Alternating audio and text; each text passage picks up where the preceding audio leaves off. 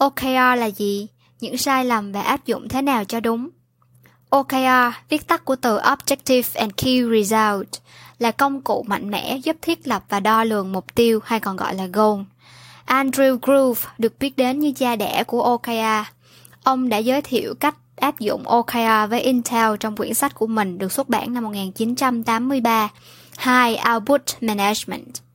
Cũng chính vì lý do này mà OKR còn được biết đến với cái tên IMBOs, Intel Management by Objective. John Doerr đã tiếp cận được với OKR khi còn là người bán hàng cho Intel và sau này ông đã giới thiệu nó đến với Google, lúc này là vào khoảng năm 1999. Sau đó, OKR được công nhận tại Google và nhanh chóng trở thành một phần văn hóa tại nơi đây. Đây cũng chính là bàn đạp giúp cho OKR trở nên nổi tiếng và được nhiều công ty áp dụng như ngày nay. OKR bao gồm hai phần.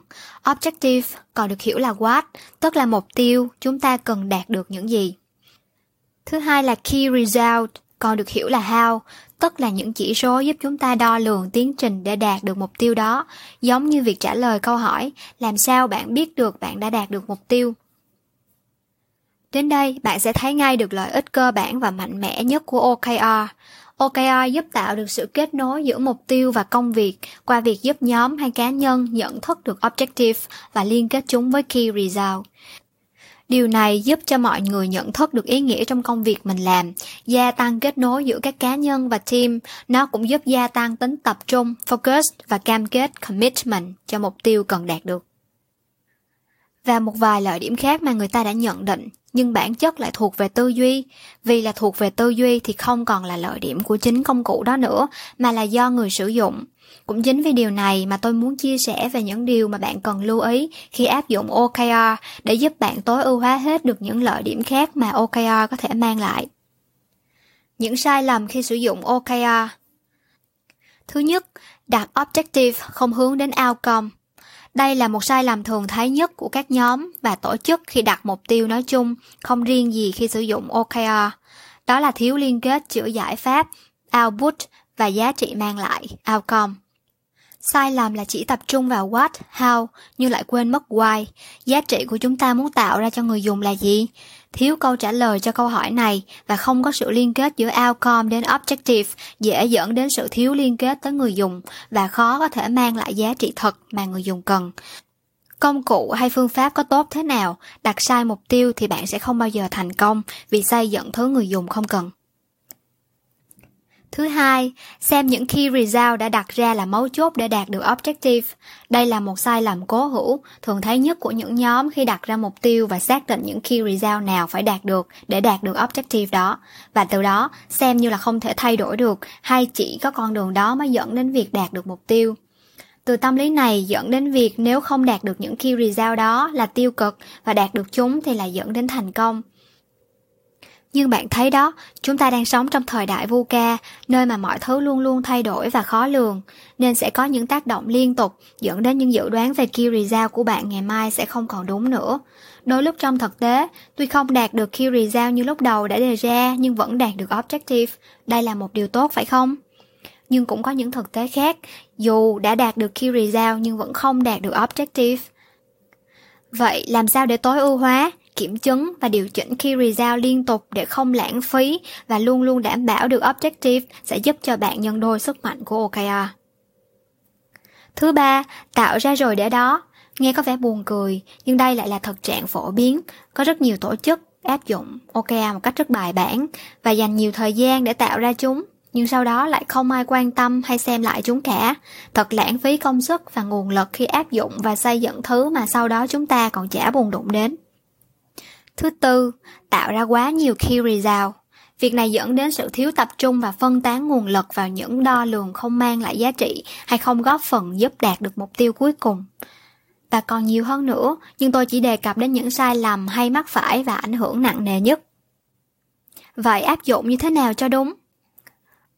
OKR à, không phải là vạn năng, tuy nó là một công cụ hữu ích và mạnh mẽ nhưng việc áp dụng nó không đúng hay không biết cách để áp dụng sẽ dẫn đến những ảnh hưởng tiêu cực sau đây là một vài chia sẻ làm thế nào để áp dụng OKR qua đó mang lại tối đa giá trị của công cụ này Thứ nhất, tập trung vào mục tiêu mang lại giá trị cho người dùng.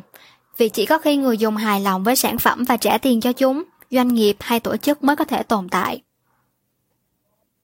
Thứ hai, biết cách thu thập và mời gọi sự đóng góp để xây dựng OKR từ những bên khác nhau, nhất là từ những nhóm xây dựng sản phẩm, thay vì chỉ được xây dựng và áp đặt từ trên xuống. Thứ ba, biết cách làm sao để thử nghiệm, thay đổi điều chỉnh và tối ưu hóa việc đo lường, thử nghiệm key result nào sẽ mang lại giá trị để đạt được mục tiêu, key result nào không mang lại giá trị và phải bỏ chúng đi. Thứ tư, không nên tạo quá nhiều key result, thường chỉ 2 tới 5 là đủ. Và làm sao biết xác định key result nào thì đây là một quá trình kiểm thử và thay đổi để có được sự tối ưu, chứ không phải là có thể quyết định trong một cuộc họp. Thứ năm, tạo ra được vòng lặp liên tục, thường xuyên kiểm tra và thích nghi, thay đổi theo tình huống thực tế để có thể điều chỉnh, thay đổi chiến lược mà vẫn hướng đến mục tiêu cuối cùng. Vòng lặp này bao lâu thì tùy vào tình huống thực tế, mức độ phức tạp của sản phẩm và dịch vụ đó. Bạn sẽ thấy rằng chủ nghĩa kinh nghiệm sẽ là một sự cộng hưởng rất tốt và sẽ mang lại giá trị rất lớn, giúp cho các team và doanh nghiệp áp dụng và sử dụng OKR thành công vì nó giúp cho họ tạo được một văn hóa, một môi trường để có thể liên tục học hỏi, cải tiến việc đo lường, qua đó đạt được mục tiêu là giá trị cho người dùng. Vậy Scrum Framework áp dụng OKR có được không? Scrum là framework nên việc áp dụng thêm công cụ OKR vào Scrum Team là hoàn toàn được. Như tôi đã đề cập phía bên trên về tầm quan trọng của chủ nghĩa kinh nghiệm khi áp dụng OKR vào môi trường phức tạp và Scrum được xây dựng trên chủ nghĩa kinh nghiệm, nên nếu Scrum Team áp dụng OKR vào việc đặt mục tiêu và đo lường là hoàn toàn phù hợp. Và Scrum Team có thể sẽ có được nhiều giá trị từ công cụ này mang lại. Nhưng bạn phải hiểu rõ bản chất của OKR và những ưu cũng như nhược điểm của công cụ này thì mới có thể áp dụng nó và mang lại giá trị tốt nhất được. OKR áp dụng rộng hơn Scrum Team ở mức độ tổ chức thì sao?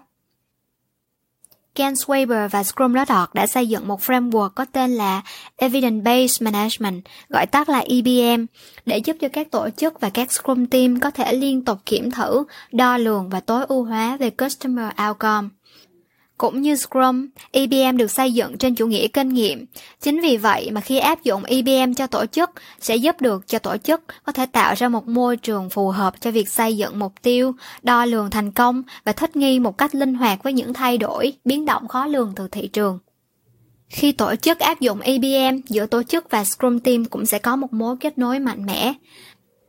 Và quan trọng hơn, EBM bản thân là framework nên việc áp dụng EBM với những công cụ đo lường khác nhau như Smart, Fast hay 4DX cũng đều mang lại giá trị, không chỉ riêng OKR. À. Cảm ơn bạn đã theo dõi video.